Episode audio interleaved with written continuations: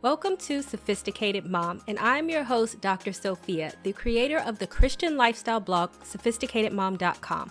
I will break down faith-based advice and make it applicable and relatable to help you on your journey on this thing we call life. You'll learn everything you need to know on how to become the master of your own destiny.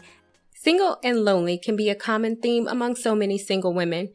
You see your friends traveling around with their significant others. You are bridesmaids in yet another wedding, and another engaged Facebook status is posted from one of your friends.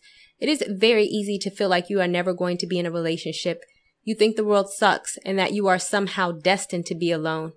If you read my blog about living your best life as a single woman, which you can click the link down below to read, one thing that I warn single women about is becoming bitter because of their single status or getting sucked into some singleness black hole where everything seems hopeless, dark, and lonely.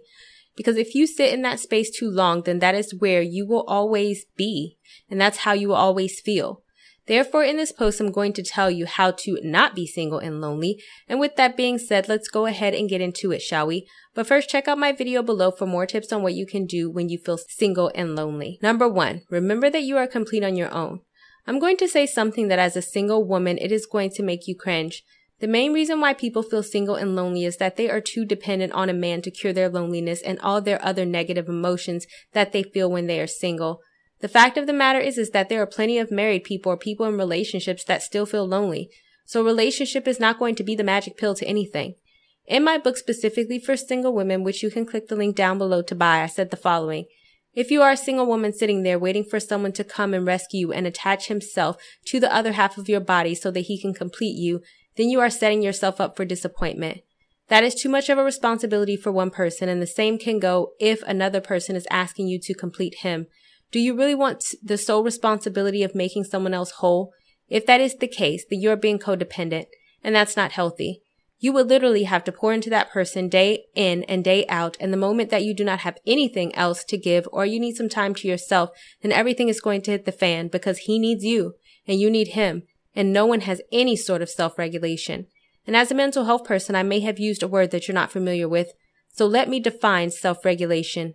In short, self-regulation means that you are you and you have the ability to control yourself, your behavior, and your actions without the influence of other people. Depending on someone else to complete you is the complete opposite of having good self-regulation. P.S. If you want the first chapter of my book for free, then you can click the link down below. And you can also click the secondary link if you just want to buy the book straight out. So what's my point? My point is that you do have the right to feel lonely, but do not base your loneliness on if you're in a relationship or not. Remember that black hole I spoke about earlier about singleness? If you do not find some sort of self-regulation about your singleness, then you will always sink into the black hole whenever you break up with someone, whenever your partner is not giving you what you want, or whenever you feel like your man is not spending enough time with you. And the reason why you will do that is that you are putting too much weight on other people to make you less lonely, and that's just simply not their job. Number two, hang out with someone else. Even if you are not in a relationship, there are billions of people in this world that you can meet, hang out with, and make friends with. Who says that a relationship has to be the reason why you don't feel lonely? I actually have some amazing blogs for single women on how they can meet people. I highly recommend that you just go out more, put yourself out there more, and be more proactive in meeting other people that you hang out with from time to time, even if that means that you have to start going out by yourself. Check out some of the following blogs that will give you some amazing tips. 5 extremely simple yet practical ways to make friends online. 5 extremely easy ways on how to meet people as an introvert. And 10 easy ways women can meet single men in their 30s. You can click the link down below to read all of those separate blog posts. Number 3, hang out with yourself. If there are days where you do not have anyone to hang out with and you are not meeting people, then why not enjoy your own company? And there are several ways that you can do that.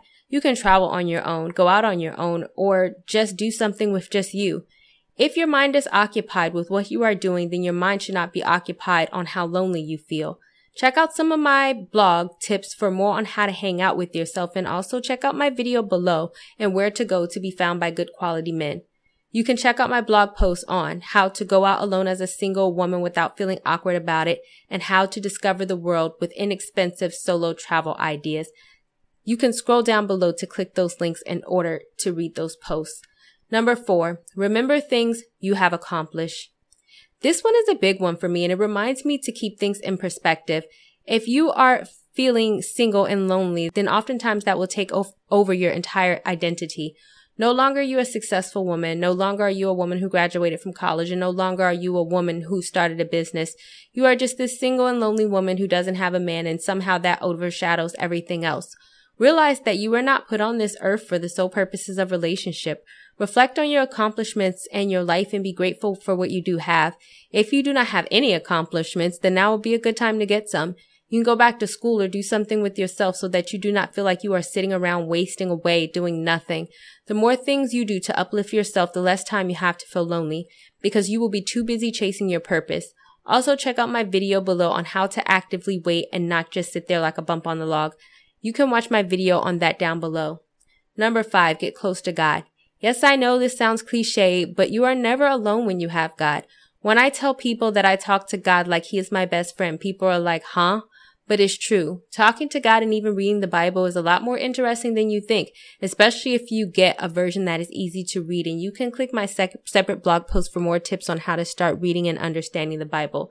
Just remember that there is nothing new under the sun. So no matter how lonely you are and what you are going through, there is someone in the Bible somewhere that has gone through the same thing. Are you a woman jumping from relationship to relationship? Then you may be the Samaritan woman, and you can click my separate blog post because I have a separate blog post on her that you can read. If you are a single woman who wants to be queen and is waiting for her king, then you may be like Esther, which you can read my separate blog post on her by clicking the link down below. Are you a single woman going through hard times waiting for your Boaz? Then you may be Ruth, so you can click my link down below to read my separate blog post on her. No matter what your singleness story is, there is someone you can relate to in the Bible. The book of Esther, the book of Ruth, the story of Jacob and Rachel, the story of Rebecca and Isaac. Know that with God, as a Christian woman, single or not, you are never alone. And you can click my separate blog post to read why that is on that. God is always with you and he knows you better than you know yourself. You can always talk to him about your troubles, your fears, and everything in between. Know that God will make you feel better about your loneliness and whatever else you are going through. When reading the Bible, you are always reminded that God orders your steps in each of these stories. It shows how God was working behind the scenes, even through the bad times, to orchestrate something great. And it was through the bad times that God allowed for each person to step into their destiny. Esther met the king, Ruth met Boaz, Jacob met Rachel. So no matter how lonely you feel, remember God is still in control of everything.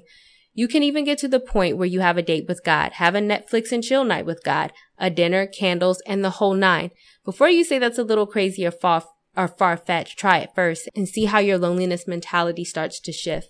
6, read something. You can click my separate blog post to read my recommendations on books that all women should read, especially when they find themselves getting dragged in relationships time and time again. I'll leave that link down below. I remember when I felt single and lonely, it would bring me so much comfort reading other people's stories and hearing how things worked out for them. It is a reminder that no matter what season you are in, there is a plan for you yet, and there is a wonderful relationship in store for you as well. Number 7, journal. When you are lonely, write how you feel down, and then in a year or two, come back and read it, and you will see how extra you were being. Perspective is everything. Whenever I write in my journal and get out all my emotions, I just automatically feel 10 times better. If you are lonely, then write about it. If you are frustrated, then write about it. When you read it and you have some reflection, I can recall some of my entries from the past were so excessive that I thought the world was over. But the world was not over. Really, the things I was worried about were no big deal. The loneliness I was worried about became no big deal. The men that dumped me that I was worried about became no big deal. Time does heal all wounds, and if you want to see some of those journal entries for yourself, you can check out my video below on when I was suffering from depression and reading some of my journal entries out loud. So that is why it is important to always write down what is going on in your life so that when you are in a better space, you can see that everything gets better with time. And most importantly, writing is a way to release your feelings and what you are going through in the world and giving yourself permission to just let go. If you know a fellow single woman who is lonely, then go ahead and share this post with her.